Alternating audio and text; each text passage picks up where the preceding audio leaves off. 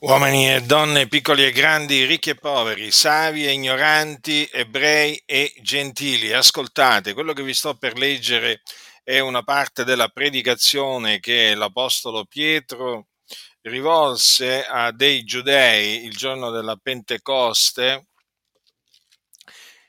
e che eh, troviamo, troviamo, scritta in... Eh, al capitolo 2 degli Atti degli Apostoli, a partire leggerò dal versetto 22 e terminerò con il versetto 28. Queste sono parole dell'Apostolo Pietro. Pietro disse questo, Uomini israeliti, udite queste parole. Gesù il Nazareno, uomo che Dio ha accreditato fra voi, mediante opere potenti e prodigi e segni che Dio fece per mezzo di lui fra voi, come voi stessi ben sapete, quest'uomo, allorché vi fu dato nelle mani per il determinato consiglio e per la prescenza di Dio, voi per mandi iniqui, inchiodandolo sulla croce, lo uccideste ma Dio lo risuscitò, avendo sciolto gli angosciosi legami della morte, perché non era possibile che egli fosse da essa ritenuto. Poiché Davide dice di lui, io ho avuto del continuo il Signore davanti agli occhi, perché egli è alla mia destra finché io non sia smosso. Perciò si è rallegrato il cuor mio e ha giubilato la mia lingua e anche la mia carne riposerà in speranza, poiché tu non lascerai l'anima mia nell'Ades e non permetterai che il tuo santo vegga la corruzione.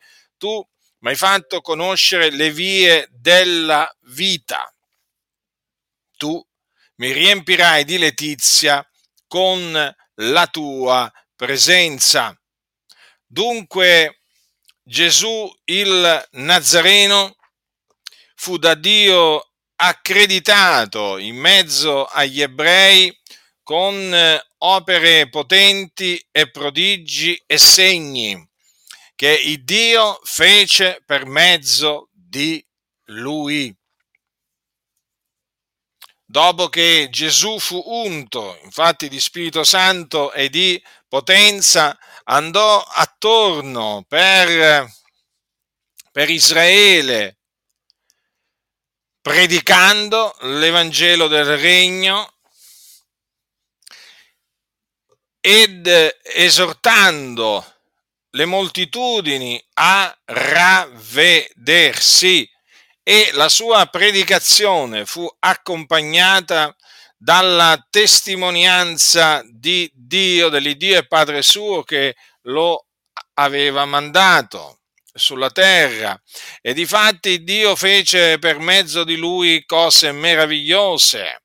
Moltitudini si radunavano attorno a lui venendo da diversi, da diversi posti, tutti cercavano di toccarlo perché usciva da lui una virtù che sanava tutti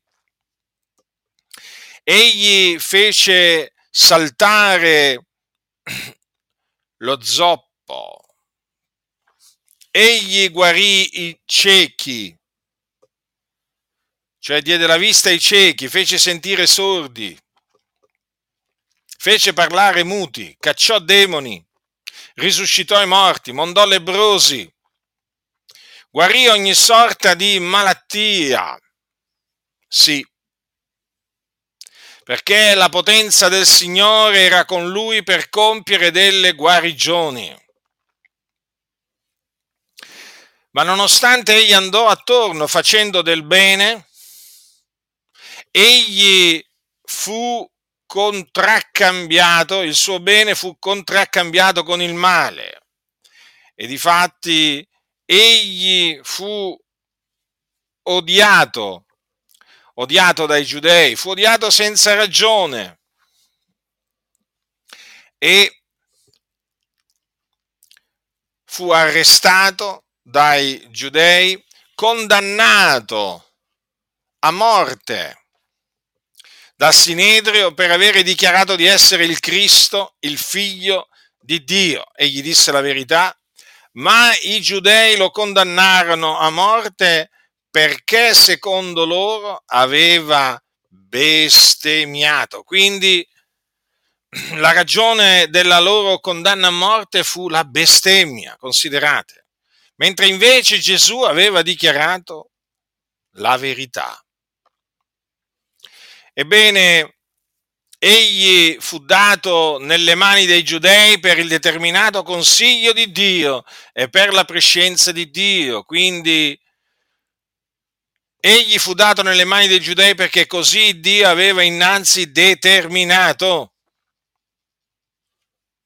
affinché si adempissero le scritture profetiche secondo le quali egli doveva morire per i nostri peccati. Infatti il Cristo del quale avevano parlato i profeti da parte di Dio ab antico avevano detto che egli avrebbe compiuto l'espiazione dei nostri peccati Infatti il profeta Isaia aveva detto del Cristo, egli è stato trafitto a motivo delle nostre trasgressioni, fiaccato a motivo delle nostre iniquità. Infatti i giudei, dopo averlo condannato a morte, lo consegnarono nelle mani di Ponzio Pilato, il governatore della Giudea, il quale aveva deciso di liberarlo, ma acconsentì alla fine a quello che i giudei gli chiesero, cioè che fosse crocifisso.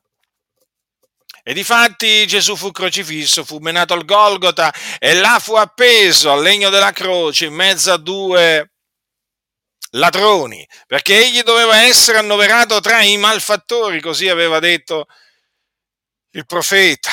E quindi egli fu ucciso dai giudei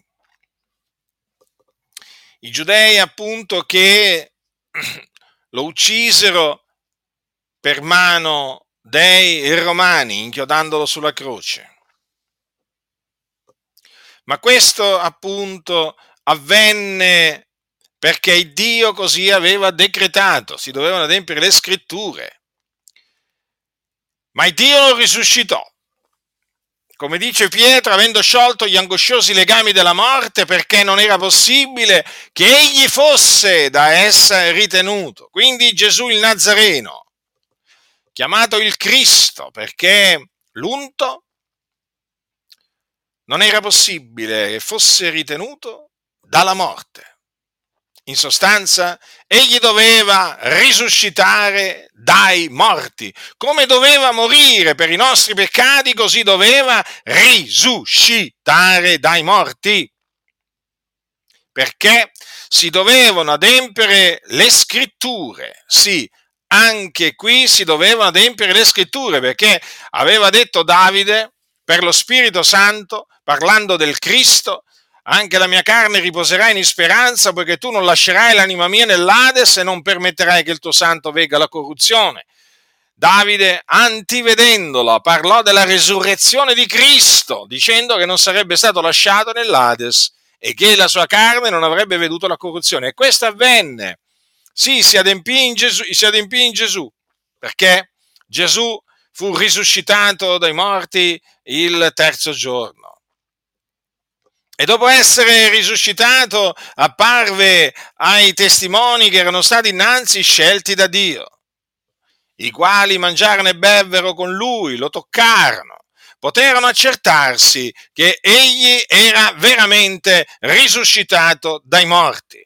E dunque vi annunzio la buona novella che Gesù Nazareno è il Cristo di cui parlarono i profeti antichi, che doveva venire nel mondo per salvare i peccatori.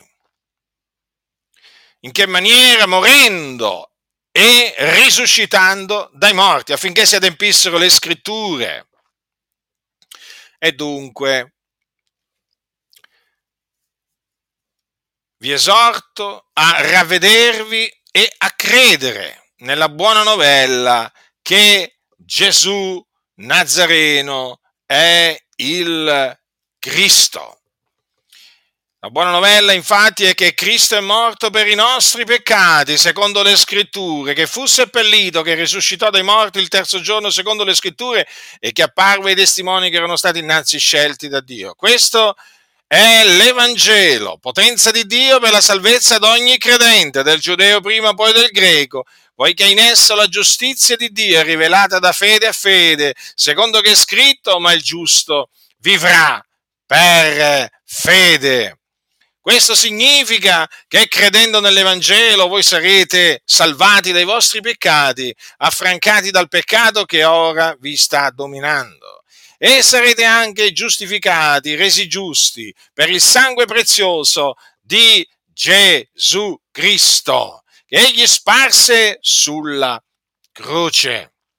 Non solo, riceverete anche la vita eterna perché è scritto che chi crede ha vita eterna e quindi avrete la certezza che scamperete alle fiamme dell'inferno, dell'Ades, che è il luogo di tormento dove vanno tutti coloro che muoiono nei loro peccati. E sì, quindi ricevendo la vita eterna scamperete alle fiamme dell'inferno, perché all'inferno c'è il fuoco. C'è un vero fuoco non attizzato da mano d'uomo che arde e là sono tormentate le anime di coloro appunto che vi scendono.